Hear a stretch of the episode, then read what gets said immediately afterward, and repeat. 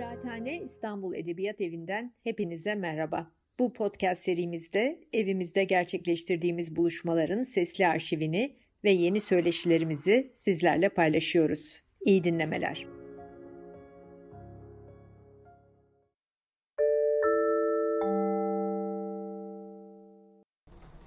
Efendim Tarihi Ahval, Ahvali Tarihin Kıraathane İstanbul Edebiyat Evi'ndeki 3. sezon 2. bölümünden herkese selamlar, hürmetler. Bugün e, Türkiye tarihi, Türkiye düşün tarihi açısından, Türkiye siyasal tarihi e, açısından e, önemli konulardan bir tanesini milliyetçilik konusunu e, masaya yatıracağız. E, senin de çok iyi bildiğin gibi en son e, Cumhuriyet Halk Partisi Genel Başkanı Kılıçdaroğlu'nun yüzleşme, e, helalleşme açıklamasında da aslında e, atıf yaptığı çoğu olay e, Türkiye'deki hakim milliyetçiliğin sonuçları veya milliyetçiliğin yansımaları veya ırkçılığın yansımaları olarak e, görebileceğimiz hadiselerdi. Biz bugün konuyu biraz daha huni, biraz daha daraltıyoruz aslında.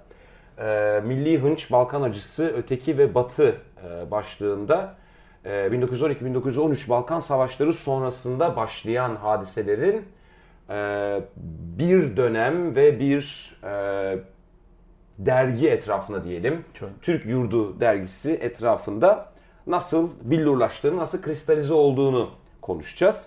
Özellikle Halide Edip, Fuat Köprülü, Mehmet Emin Yurdakul, Kazım Nami ve Ömer Seyfettin e, özelinde o örnekler üzerinde konuşacağız. E, sizlerin de gayet iyi bildiği gibi, senin de gayet iyi bildiğin gibi dostum 1912-1913 Balkan Savaşları aslında tam bir felaket niteliğinde. Çünkü e, çok geniş bir coğrafyaya e, yayılmış olan imparatorluğun artık o imparatorluk boyutundan çıkması, tekrar bir devlet boyutuna küçülmesi, e, o dönem yaşanan sancılar, sıkıntılar milliyetçilik akımlarının e, da etkisiyle ki aslında milliyetçiliğin tanımının ne olduğuyla ilgili literatürde, milliyetçilik literatüründe e, ciddi farklılıklar olmakla birlikte benim özel olarak benimsediğim, e, kendime daha yakın bulduğum, daha işlevsel olduğunu düşündüğüm Eli Keduri'nin milliyetçilik 19. yüzyılda Avrupa'da ortaya çıkmış bir ideolojidir. Kısa ve net tanımlaması. Yani ve bu dönem sonrasında e, imparatorluk bu milliyetçilik akımlarının etkisiyle ciddi anlamda sarsılıyor, parçalanmaya başlıyor. E, devlet olma çabaları e, oluşuyor ve e, 1912-1913 Balkan Savaşları'yla o koskoca e, imparatorluk kabaca söylemek gerekirse gelip Anadolu coğrafyasına sıkışı veriyor. Evet. Sonra e, tabii e, bir genel çerçeveyi çizmeye çalışıyorum sana paslamadan önce. E, biliyorsun benim de yüksek lisans e, tezimin konusuydu. Bu Türk milliyetçiliğinin ortaya çıkarttığı sosyoekonomik e, sonuçlar. E, müthiş bir çizgisellik üzerinde, müthiş bir devamlılık arz edecek şekilde önce Yunanistan'la olan nüfus mübadelesi. Ardından geliyoruz Trakya programına. Ardından devam ediyoruz, geliyoruz e, varlık vergisi hadisesine. Ardından geliyoruz 6-7 Eylül 1955 olaylarına. Yani müthiş bir şekilde aslında ekonominin, e, burjuvazinin e, Türkleştirilmeye, tırnak içinde Türkleştirilmeye çalışıldığı bir e, silsile var burada. Evet. E, bununla birlikte e, ikimizin de hocası, onu da buradan e, selamlayalım. E, Ali Bayramoğlu'nun aslında e, Cumhuriyet'in üzerine kurduğu, kurulduğu iki temel olarak, iki sayca ayağı olarak öne sürdüğü bir e, İslam'ın ehlileştirilmesi. Diğeri ise aslında e, gayrimüslim unsurlardan arındırılarak bir Türkleştirilme çabası. Evet. Şimdi bunları gördüğümüz zaman zaten ki hala da devam ediyor bu çizgi biliyorsun. Yani çok çok da taze yani çok yani dün dünkü haberlere bak muhakkak vardır yani böyle bir şey bir milliyetçi gazla söylenmiş bir şey böyle bir e, manipülasyon bir böyle harekete geçirme çabası hala çok yaygın. Bunu e, tabii sana paslayacağım. Acaba ne kadar o İttihat ve Terakki ruhuna bağlamak mümkündür? Ne kadar bundan azadedir ama bununla böyle eş zamanlı olarak yan yana e, gitmiştir? E, Bunları e, konuşacağız. Ama e, bize bir şu portreyi bir çizersen. Evet. Geç dönem Osmanlı'dan erken dönem Cumhuriyet'e geçiş yılları zaten e, mevzul miktarda sancı var. 1912-1913 Balkan hadiseleri yaşanıyor ve bu e, imparatorluk işte ya da artık o dönem devlet e, çevrelerinde nasıl algılanıyor? Hı hı. Aa, teşekkür ederim bu e, geniş çerçeve için. E, yani konuşmayı e, kolaylaştırıyor tabii bu, bu tür tarihsel e, şeyi e, bağlamı e, çizmek. Şimdi Türk milliyetçiliğinin e, biz Türk Yurdu dergisi ve Türk Yurdu aslında önce bir dernek ve daha sonra dergisi var. E, bir epizotunu e, burada masaya yatırmaya çalışacağız. E, yaptığın girizgahta şöyle çok önemli nokta var. Bir tanesi dikkatimi çekti. Bu gayrimüslimlerden arındırılma ve bir e, Türk Müslüman burjuvazi yaratma evet. hikayesi. E, ya son dönemde e, tabii önemli çalışmalar yapıldı bu mevzu üzerine hassaten. Baktığımız zaman hani o 6-7 Eylül öncesinde yaşananlar 1915 ne bileyim daha sonra mübadele mübadele sonrası Trakya programları sen o şeyi e, ne derler o kriminalizasyon repertuarını güzel güzel çizdin, e, verdin. Ben onun bir zenginlik yaratıp yaratmadığından e, şu anda e, ciddi şüphe kuşkuluyum. Yani oradan e, o insanlardan alınan e, maddi e, zenginliğin, servetin, e, üretimin kendisinin e, o başka bir servete, daha büyüyen bir zenginliğe ve daha üretken bir şeye dönüşüp dönüşmediği konusunda hakikaten e, kuşkuluyum. Yani e, baktığımız zaman o zenginlikten, o servetten çok da bir şey geriye kalmadı o, o, o insanlardan. Yani gayrimüslimler ya da azınlıklar olarak e, etiketlenen e, Türkiye Cumhuriyeti vatandaşlarından. Bu işin başka bir boyutu. Bir dakika şeyi bir anlayalım. ee, yani ekonomik anlamda, finansal anlamda mı bunu söylüyorsun yoksa daha kültürel anlamda mı söylüyorsun? Ya e, kültürel anlamdaki e, felaket ve e, büyük kayıp ortada zaten. Hı-hı. Taksim'de ya da e, Beyoğlu'nda gezdiğinizde bunu her yerde buram buram görmeniz mümkün. Ama daha çok ben ekonomik temellerden bahsediyorum. Valla ben kendi pozisyonumu daha net koyayım. Sen şüpheliyim, emin değilim diyorsun. Ben gayet eminim. Hı-hı. Tamamen heba edilmiştir. Yani evet. bunun tabii Osmanlı'nın yönetim sistemiyle, Osmanlı'nın ekonomik hayatı ve siyasal hayatı organize etme, yürütme biçimiyle de alakası var. Hı hı. E, gayrimüslimler o dönem e, devlet kademelerinde yer alamıyorlar yönetici hı hı. olarak ve hı hı. aslında ellerine kalan şey ya da önlerinde açık imkan, ulaşma imkanları olan tek alan ticaret, daha zanaat vesaire gibi işler. Hı hı. Ama bunun tabii kültürel hayatı da muazzam bir etkisi var. Özellikle e, artık en son bu silsiledeki kırılma noktalarından bir tanesi diyebileceğimiz 6-7 Eylül olaylarından sonra Türkiye'de e, rakı bardağı olarak aslında biz limonata bardaklarını kullanmaya başladık. Çünkü o ustaları da gönderdik. Evet. Ee, bu bugün konuşacağımız meselenin sonuçlarından bir tanesi. Uzun erimli sonuçlarından evet. bir tanesi. Ee, şimdi Osmanlı İmparatorluğu'nda milliyetçilik hareketleri daha çok tabi bildiğimiz üzere işte 1820 1821'deki e, Yunan isyanı öncesindeki Sırp isyan olarak yani kodifiye edilen e, tarih anlatısından bahsediyorum.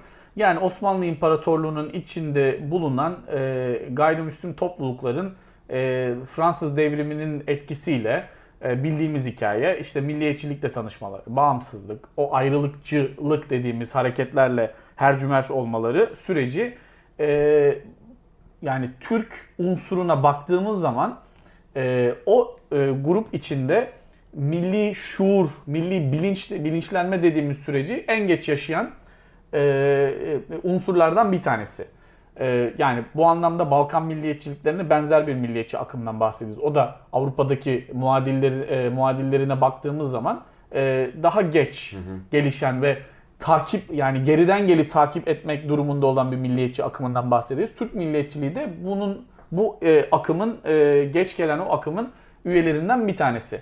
Bu daha çok Türk milliyetçiliği bu kültürel milliyetçilik dediğimiz dilde sadeleşme işte Türk Türkçedeki Arap ve e, Fars e, kelimelerden, e, un, e, unsurlardan Türkçeyi arındırma faaliyeti olarak e, temayüz ediyor.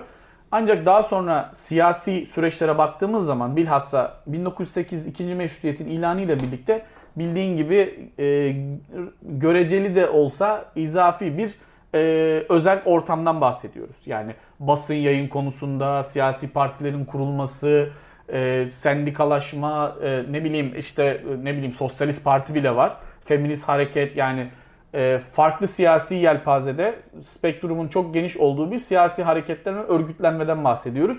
Türk milliyetçiliği de bundan nasibini alıyor.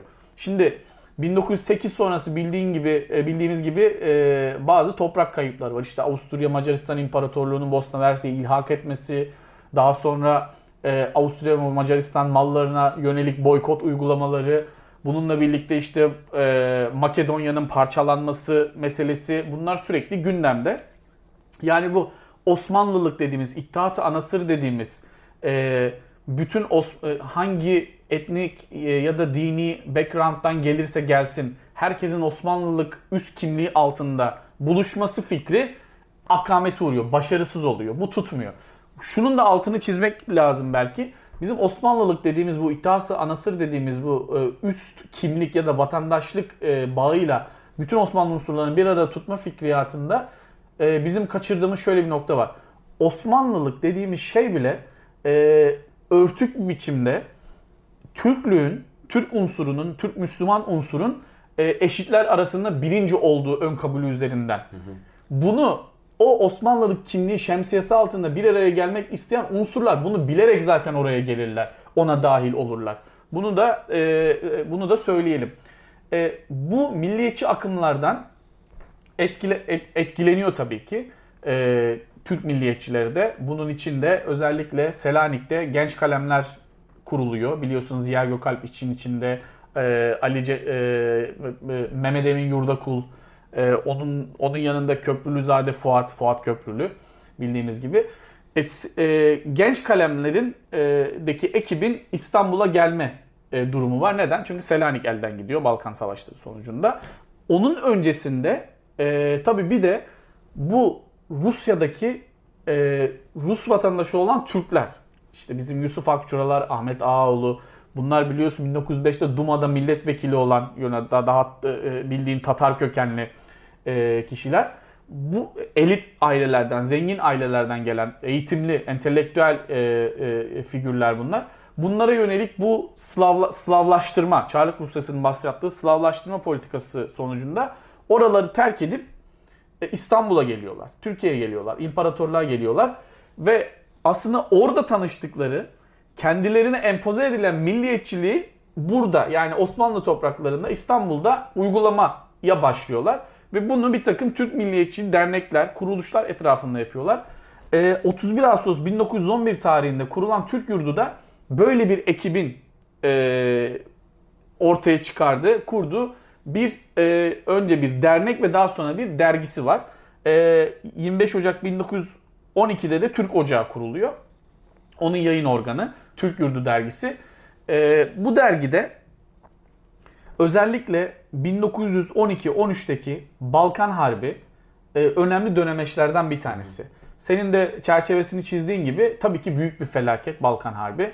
E, İmparatorluğun %80-85'in üzerindeki Güneydoğu Avrupa'daki topraklarının kaybı, e, ikinci büyük söküm olarak değerlendirebiliriz bunu. Hani Osmanlı 1877-78 Osmanlı-Rus Savaşı e, o savaşından sonra.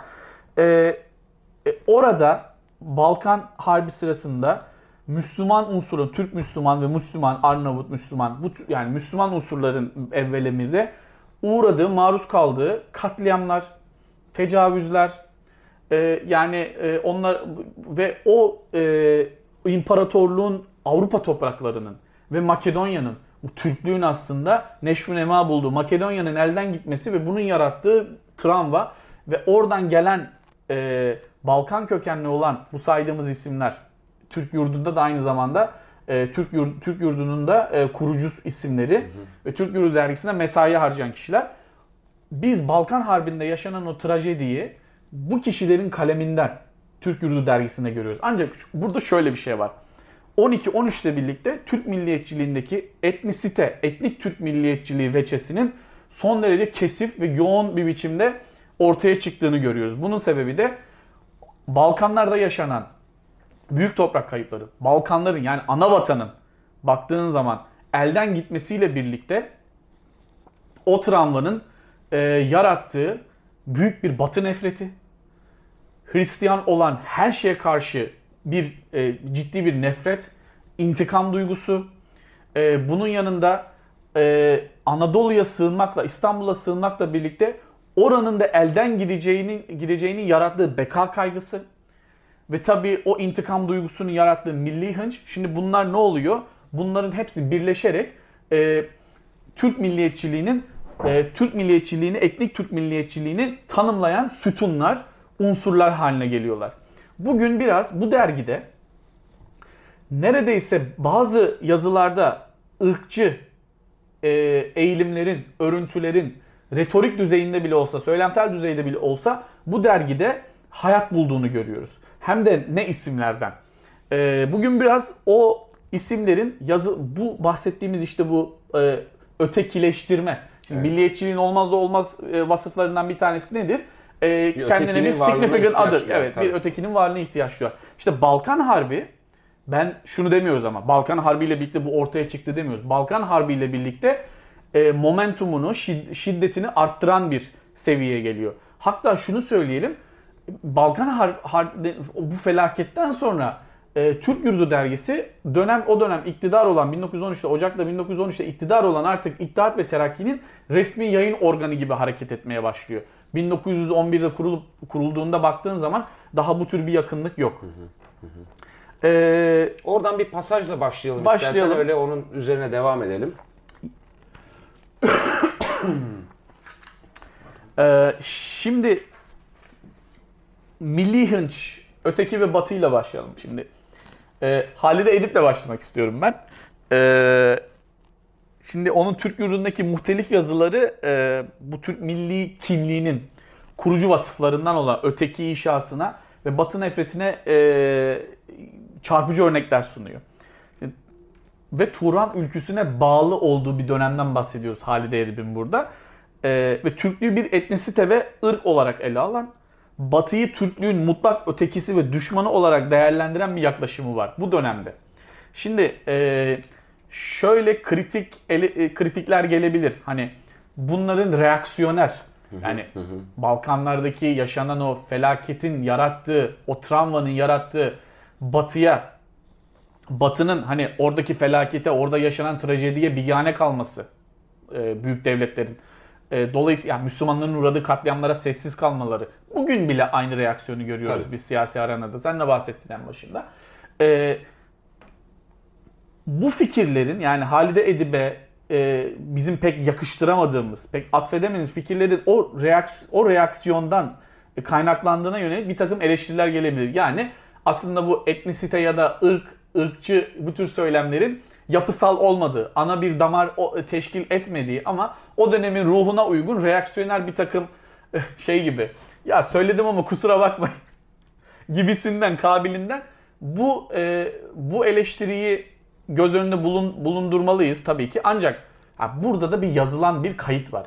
Yani e, son tahlilde bu tür etnisiteye ya da ırkçılığa, ırka yönelik onların söylemleri havada havadan bir yerden gelmiyor. Avrupa'da 19. yüzyılda başla, baş, başlayan o ırk, ırk kavramı, biyolojik antropolojizm, bu kültürel ırkçılık, bunlardan beslenen, bunları okuyan, bunları bilen entelektüellerden bahsediyoruz. Şimdi Halide Edip'in şimdi Türkiye'de liberal bir aydın olarak bir çizilen bir profil var. Bunun sorgulanması açısından önemli olduğunu düşünüyorum buradaki yazıların. Şimdi mü, münacat başlıklı yazısı var. Burada milli bilincin ve ruhun Türk ırkının kalbinde ve dimağında nasıl ortaya çıktığını acayip hamasi bir üslupla anlatıyor. İşte milli bilinci, milli ve manevi birliği, beraberliği ve milli ruhu bir ışık olarak görüyor. Türk ırkı ve bu ırkın kulları uzun bir süredir bu ışıktan yoksun ve habersizdir diyor e, Halide Edip. Ne muharebe, ne kaht, ne felaket, ne de kara günler artık. Türk kullarının ırkını söndüremez. Tanrım biz Tanrım, kara günlerin, delaletin, biçareliğin, yalnızlığın edebi bekçileriyiz. Bu mazlum Türk milletini musap eden acı, felaket ve yük bütün bir milletin kalbiyle hissedilip, bütün milletin yaşlarıyla ağlanıp, bütün bir milletin omzuyla ta- tanışsın. Yani bu Halide Edip'in aslında acıda, kederde, felaketli günlerde birlik ilkesi olarak özetleyebileceğimiz bir e, şiarı bu. E, yani burada biraz yurttaşlık esasına dayalı milliyetçiliğe yaklaştığını görüyoruz aslında. O sırada yüzüyor. Aslında neredeyse işte yurttaşlığın tanımına benzer bir şeyden bahsediyor. Evet. Yani kederde de ülküde de birlik. Birlik, birlik. Ama en azından Türklüğü de bir ırk olarak kodluyor ya daha önceki Evet. alıntılarda ya da söylemlerinde. Ben bunu bir kafa karışıklığı olarak hani e, değerlendiriyorum. E, şey de yine Halide Edip'ten devam edelim. Bu beka psikozuna değin, değinmek isterim Halide Edip'teki. Yine Türk Yurdu 14 Kasım 1912. Kritik bir tarih. Burada padişah ve şehzadelerimize başlıklı bir makalesi var. Türk milliyetçinin birçok ideolojik öncülüğünü bünyesinde taşıyor buradaki yazıda bahsettiği şeyler. Şimdi burada Halide Edip Osmanlı padişah ve şehzadelerine hitap ediyor ve mak- makalenin başında hakim unsur Türklüğün tebal konumundaki Hristiyan azınlık karşısında düştüğü durumu şiddetle eleştiriyor. Ve Hristiyan unsurları Türklüğün hizmetkarı olarak aşağılıyor. Şunu diyor. Padişahım, büyük ecdadının kılıncı ve mübarek kanıyla alınan İstanbul'umuzun düşman ta kapısına geldi. Bulgarlar Edirne kapısına kadar dayanıyor hatırla. Dünkü bahçıvanlarımızın çamurlu ayakları tarihin 600 senelik tarihin şanu şerefini, diyuni izzetini çiğnemek üzere kalkmış Türk askerinin topunu, tüfeğini alıyor ve kendisinden büyük ordusunu 600 senelik mertliğini, erkekliğini yeniyor.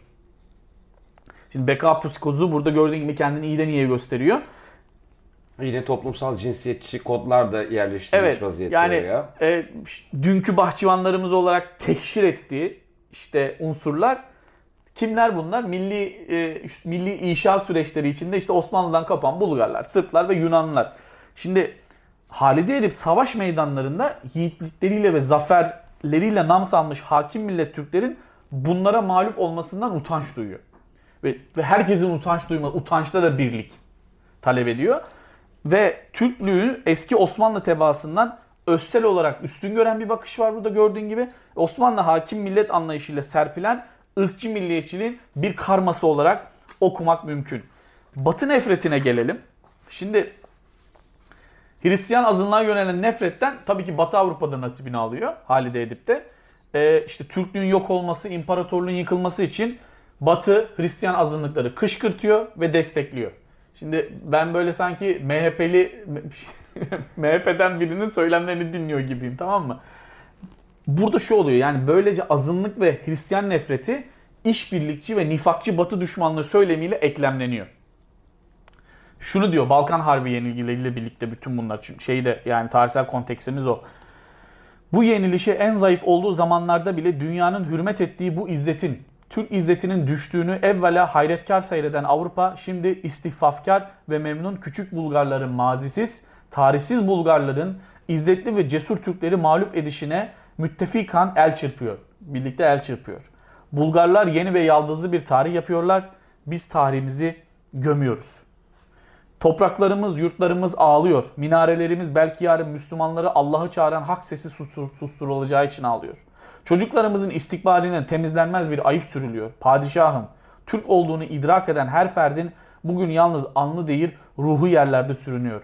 Yarın üstünden küçük bir düşmanın çizmeleri basıp geçecek. O vakit izzetimiz, tarihimiz, dinimiz, toprağımız ve büyük eski padişahlarımız da tarihi alemin ebedi bir hacalet ilanı olup kalacağız diye eee, devam ediyor ve şöyle bitiriyor. Padişaha seslenerek Kalk ey Sultan Mehmet. Din için, memleket, izzet ve namus için orduyu vazife vazifesine çağırsınlar.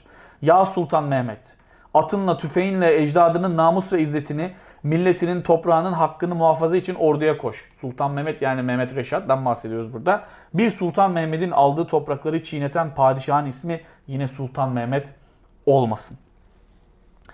Şimdi bu Balkan işte muharebeleri sonucunda Rumeli toprak Rumeli toprakları birlikte Edirne'nin kaybedilmesi bu Türkleri derin bir umutsuzluğa itiyor. Fuat Köprülü'de de benzer bir alarmist dil var. Ee, Rumeli'deki Müslümanların barbar Slavlar olarak adlandırdığı milletler tarafından felakete sürüklendiğini yazıyor. Ve bu durum karşısında Osmanlı Türklerinin düştüğü ümitsizliği ve çaresizliği işliyor Fuat Köprülü Türk yurdundaki yazılarında bu tarihte. Ee, Bulgarları, Yunanları ve Sırpları barbar, barbar Slavlar olarak tanımlıyor. Ümit ve Azim başlıklı makalesinde şöyle söylüyor. Her yerde, her şeyde ümitsizlik. Cahil, mütefekkir, mütedeyyin, hür, e, hürendiş, herkes maddi ve manevi zaaf ve fütur. İşte bugünkü Osmanlı Türklerinin haleti ruhiyeyi içtimaiyeli, içtimaiyeleri.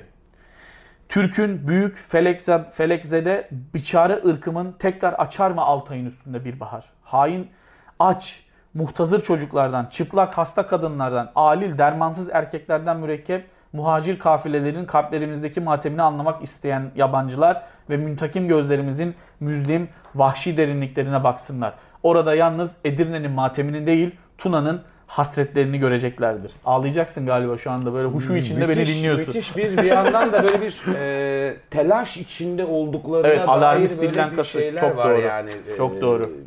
İzler taşıyor. Evet. Ee, ya bu milli kin fikriyatını işleyenlerden e, biri de Mehmet Emin Yurdakul. Mehmet Emin Yurdakul'un da bu arada Türk Yurdu dergisinin kurucusu olduğunu ve genel yayın yönetmeni diyelim moda tabiri olduğunu söyleyelim Yusuf Akçura ile birlikte. Ee, şimdi Mehmet Emin Yurdakul'a, Mehmet Emin'e baktığımızda da Türklük Batı'nın işte alçak hırslarının ve kanlı kininin bir nesnesi haline geldiğini söylüyor.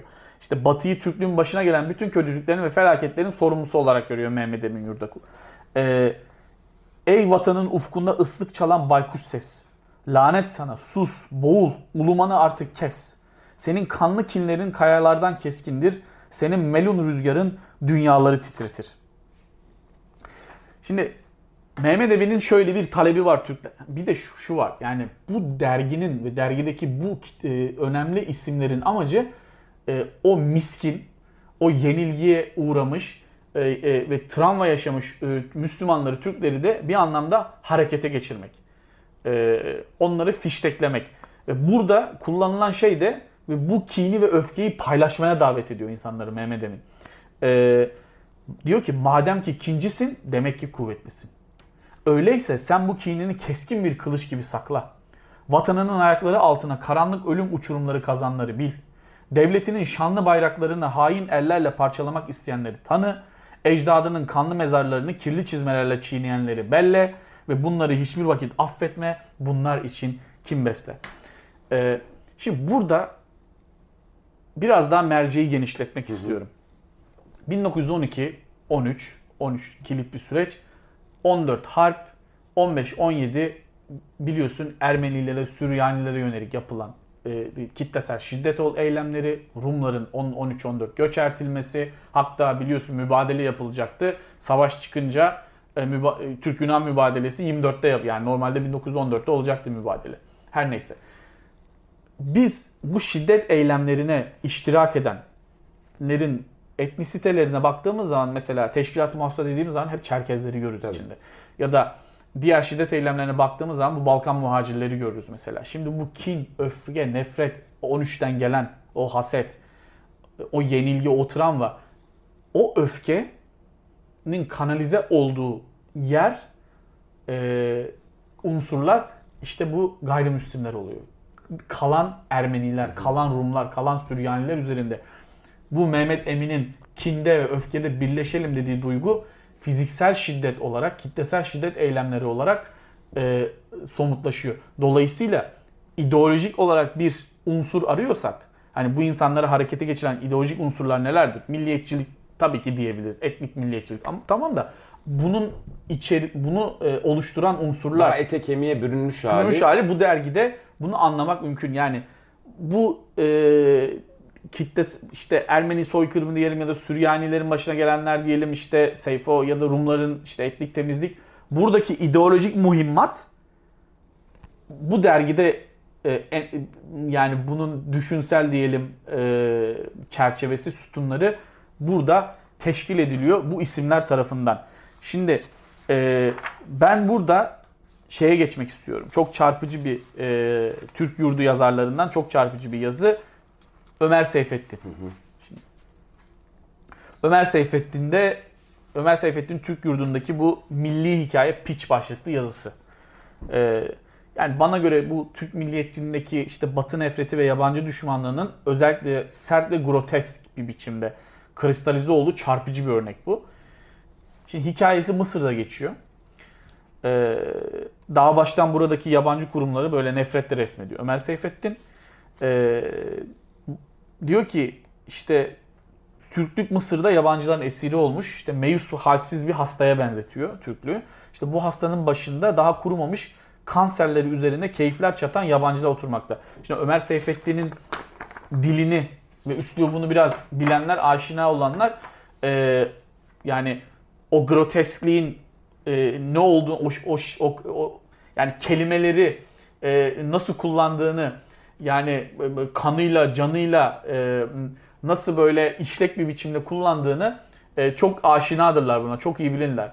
E, o grotesklikten kastım e, oydu. Şimdi bunu biraz açmaya çalışacağım bu milli hikaye pitch e, şeyindeki e, yazısında Türk yurdunda. Şimdi şunu diyor. Hep hep bu yabancı müesseseler bende ağır bir kabus husule getirir. Gözle görülen her şeyin yabancı olduğunu, yabancılara ait bulunduğunu düşünmek sinirlerime dokunur. Necip Araplık, yükselmek isteyen Türklüğün o kuvvetli ve mukaddes kanadı orada kendi vatanında esirden başka bir şey değildir. Yani diyor ki Türklük kendi vatanında parya olmuş.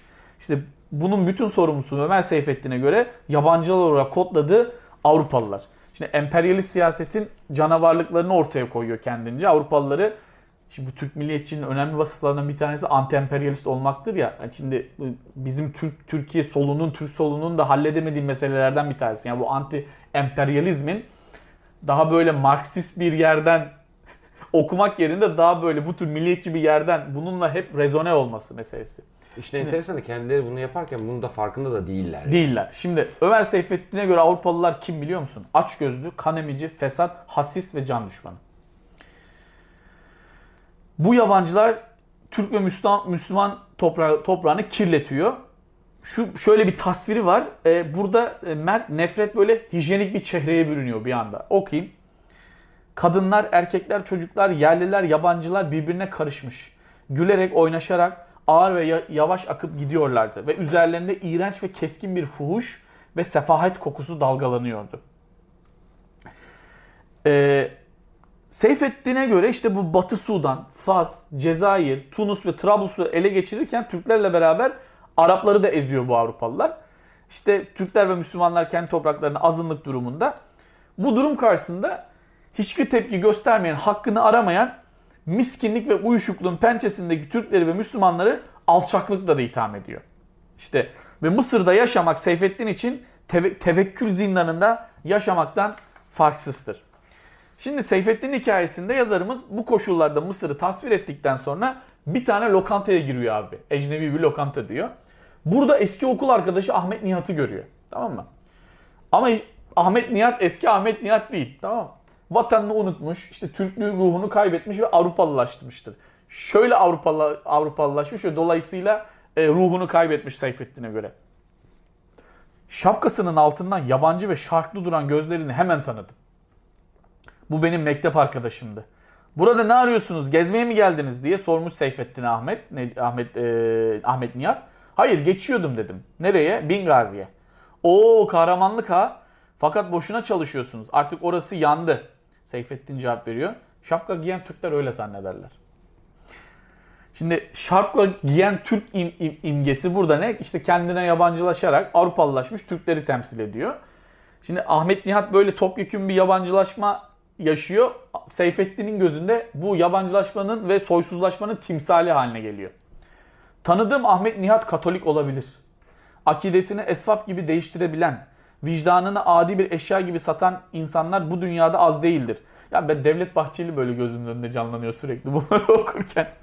La, gene bak. Lakin İstanbul'da doğan, anası Türk, babası Türk olan, Türkçe konuşan bir aileden çıkan, Damarlarında Türk kanı akan bir Ahmet Nihat milliyetini değiştiremez. Fransız olamaz. Yalnız kendini aldatır. Şimdi e, et, e, burada şey var. Şimdi, milli kimlik açık bir biçimde damarlarda akan kan üzerinden tanımlıyor. E, Ahmet Nihat da Türklüğünü reddederek artık Avrupalı olduğunu iddia ediyor. Bu nedenle işte tep- tepkisini ediyor Ömer Seyfettin'in. Çünkü kan Ahmet Nihat'ı katil surette Türklüğe bağlıyor olması lazım. Yani nasıl olur bu ya? Adamda Türk kanı var yani. Çünkü zaten orada da net olarak söylüyor. İstese de Fransız olamaz diyor. Evet, evet, evet. İşte şunu bu milliyetten çıkmış herif denizden çıkmış veya patlamış ölü bir köpek balığına benziyordu. Bu grotesklikten kastım işte bu tasvirler. Adeta bir tahaffün duyuyor, kokuşma. İğreniyor, iğreniyordum. Türk ve Türklere benzer her şeyden tiksinir, iğrenirdim. Ahmet Nihat söylüyor bunları. O lokantada karşılaştı arkadaşına. Yani Ömer Seyfettin. Bak sen şimdi. Babam iri vücudu, geniş omuzları, kuvvetli kolları, ablak çehresi, kalın dudaklarıyla tıpkı budala bir Türk pehlivanını andırırdı. Bütün hareketleri adi, kaba ve bayağıydı. Gayet narin ve nazik bir çerkez olan annem ondan nefret ederdi. İstanbul'da İstanbul bana zindan gibi gelirdi. Levanten arkadaşlarım olmasaydı belki deli olurdum. Geceleri Avrupa ve Garp şehirleri rüyama girer, daima odama kapanır, bağırarak milli parçalar, operalar söyler, oynardım. Şimdi çok karikatürize edilmiş tabii bu bu şekilcilik batı ve şekilcilik batıyı şekilcilikle burada bir ciddi tanzimat eleştirisi de var aslında gördüğün gibi üstü kapalı. Şimdi Türklüğü unutmak ve unutturmak istemesi de Seyfettin'e göre bir patoloji. Ee, Türk olduğunu düşün Türk olduğumu düşünmek kendimi öldürmek arzularını verirdi demiş Ahmet Nihat buna. Şimdi e, burada Seyfettin'in muhayyilesindeki Avrupalılık kendi çıkarından başka hiçbir şey düşünmeyen böyle materyalist bir e, işte çıkarcı materyalizm. Bu materyalizm Batı'yı her türlü ahlaki değerden yoksun bırakıyor. Seyfettin'in muayyelesinde ve Ahmet Nihat da bunun timsali. O da böyle. Annesini kaybetmiş ancak sadece annesinden kalan mirası önemsiyor. Şunu demiş Ahmet Nihat kendisine. Anneniz ruhunu teslim ediyor, size bir vasiyeti var. Gelmezseniz mirasından mahrum kalacaksınız. Gene aldırmayacaktım. Fakat miras meselesi midemi bulandırdı. En nazik damarımı bulmuşlardı. Küçükten beri son derece menfaatimi bilir, menfaatimi her şeye tercih ederdim. Bavulumu bile almayarak şimendüfere atladım. Gene o iğrenç ciğer gibi fesik yiyecek, yine budala bir Türkiye kırmızı başlı duygusuz bir şampanya şişesine be- benzeyecektim. Şimdi annesi ölüm döşeğinde yatıyor Ahmet Nihat'ın. Babası olarak bildiği kişinin gerçek babası olmadığını öğreniyor orada. Hikaye, adamdaki şeye bak. Hikaye... Tabii başka türlü birisi olamaz zaten Aynen. yani Ahmet. Aynen. Yani hani ancak böyle bir piç olacak ki Evet. Çünkü onun babası Fransız. olsun, babası tabii. Fransız çıkmış. Annesi babası olarak bildiği Türk'le evlendikten sonra bir Fransızla birlikte olmuş ve bu ilişkiden Ahmet Nihat doğmuş. Bunu öğrenen Ahmet Nihat müthiş bir arınma yaşar. Ruhunun temizlendiğini hisseder. Paris'e gider, gerçek babasının izini sürer. İsmini de Pierre de Bois olarak değiştirir. Beynim yandı okurken. Bu hikayeyi Seyfettin'e anlattıktan sonra Ahmet Nihat onu Türk olmadığına Fransız olduğunu ikna etmeye çalışıyor. Şimdi şunu şöyle diyor. Şimdi halis bir Fransız olduğumu anladın mı diyor. Seyfettin'in cevabı burada böyle tüyler ürpertici. Anladım. Lakin sen Türk değil misin ki? Piç misin? Şimdi burada işte Batı imgesi ne? Eşini aldatan namussuz kadın olarak tezahür ediyor bir taraftan. Bir taraftan da e, şimdi Seyfettin hikayesindeki hikayesini zihnindeki Batı, Garp diyelim daha doğrusu biz ona özetleyerek bitiriyor. Ona göre taklit ve şekilciden, şekilcilikten ibarettir Avrupa. Ruhu, özü, benliği yoktur. İstanbul'da Türklüğünü inkar eden, Türklükten nefret eden, Türklüğü hakir görüp bütün varlıklarıyla Avrupalılaşmaya çalışan uzun tırnaklı, son moda esbaplı, tek gözlüklü züppeleri hatırlıyor içimden. Acaba bunların hepsi piç mi? Hepsinin anneleri Beyoğlu'nda mı gebe kaldı? diyor. Ateş renginde büyük, siyah ve kanlı haçlar görüyordum. diye bitiriyor hikayesini. Ee, müthiş hamasi, müthiş e, bir anlamda kimleri tırnak içinde temizleyip e, göndermemiz gerektiğini meşrulaştıran yani bir dönem e, işte e, Avrupa'daki imparatorlukların emperyalizmini nasıl Afrika'dakilerin veya işte o keşfedilen Evet. sömürgeleştirecek Çok, çok yerlerdekilerin dehumanize edilmesi, insanlıktan çıkarılması üzerine kurulan bir meşrulaştırma varsa burada da zaten temizlenmesi gereken unsurların e, piç olduğu ve e, arkamıza bakmadan gözümüz kapalı tertemiz bunları neden temizlememiz gerektiğini e, bizlerle paylaşan bir anlatı. Yani burada önemli noktalardan bir tanesi şimdi biz çok fazla alıntı verdik, anlattık. Tamam dedik bu reaksiyon, bu müthiş bir yenilgi ve travma duygusundan kaynaklanan reaksiyon, reaksiyoner bir yaklaşım dedik falan. Şimdi ancak 1913 sonrası gelişen olaylara, hadiselere baktığımız zaman burada söylenenlerin e, toplumun nezdinde e, ya da siyasi uygulayıcılar ve karar verenler nezdinde nasıl siyasalar, nasıl politikalara e, yo- e, sebebiyet verdiğini görmemiz gerekiyor. Onu da biliyoruz. Çünkü başka bir felaket yaşandı başka halklar açısından.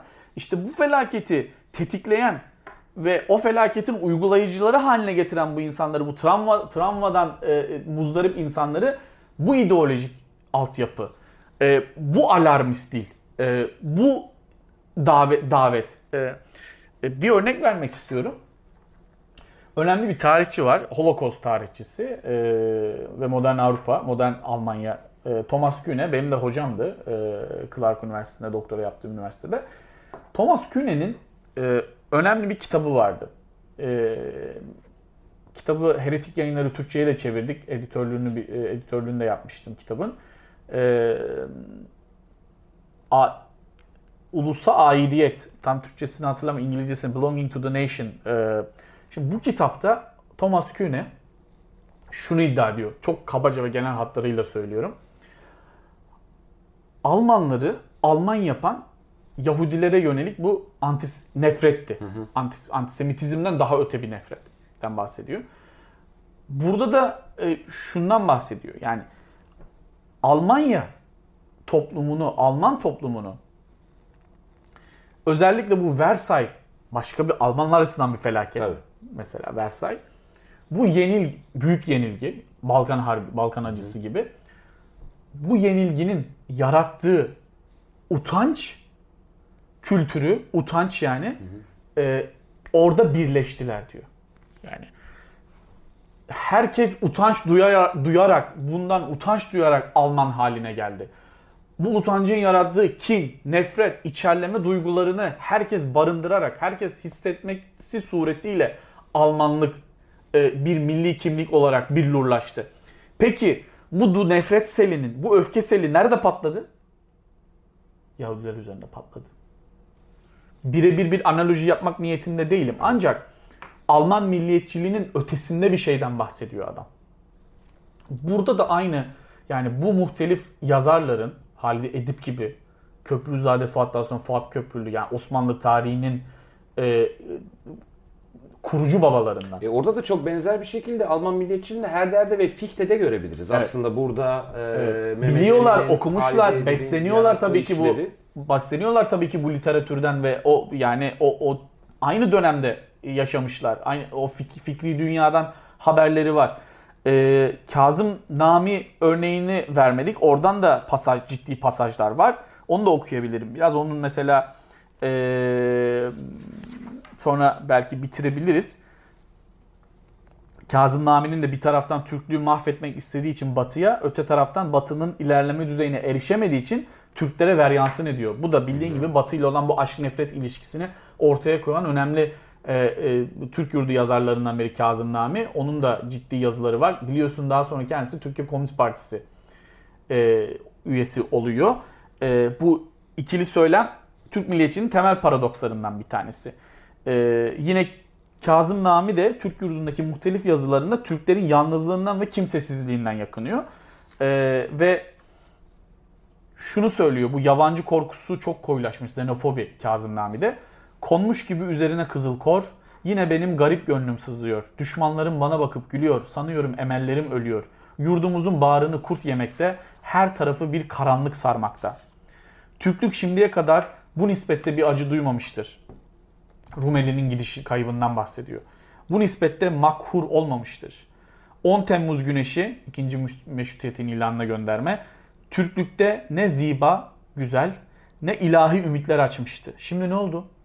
Bütün ruhlara umul, umulmaz yaralar açıldı. Şehitlerin kanlarıyla sahralar, dağlar boyandı.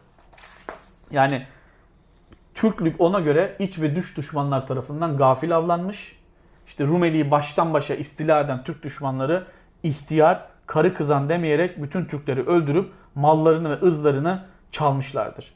İşte Nami bütün bu kötülükler Türklerin başına gelirken Avrupa bu durumu sadece tak, takdirle karşıladığını söylüyor. İşte ona göre Avrupa Türklüğün masum kanı adeta dereler gibi akarken hiçbir vicdan kıpırtısı göstermemiştir. Gibi evet, iyice de şeytanlaştırmaya, şeytanlaştırmaya devam ediyor. Devam ediyor. Ee, dolayısıyla hani bu Türk milliyetçiliğindeki batı nefreti, yabancı düşmanlığı, bunun özellikle bu sert ve grotesk halleri, işte Turan ülküsüne bağlı Türklüğü bir etnisite ve e, ırk olarak ele alan Batı'yı Türklüğün mutlak ötekisi ve düşmanı olarak değerlendirilen yaklaşımlar bu Türk milli kimliğinin kurucu vasıflarından olan öteki inşasına yönelik bu söylemler bu dergide, bu dönemde yoğun bir biçimde yazılmış, çizilmiş e, ve e, ne derler kamuoyuyla paylaşılmış bu dönemde. Çok çok net e, gördüğümüz e, bir anlamda da belli kırılmaların aslında temelinde neyin yattığını yani onu tetikleyen şeyin tabii ki tek sebebi o değil. Sadece buna bağlı olarak bundan kaynaklı olarak o şekilde geliştiğini iddia etmiyoruz ama o tetiğin tetik mekanizmasının aslında nerede olduğunu e, göstermeye çalıştığımız bir bölüm oldu. Ağzına sağlık. Çok teşekkür ederim. Görüşmek üzere. Görüşmek üzere.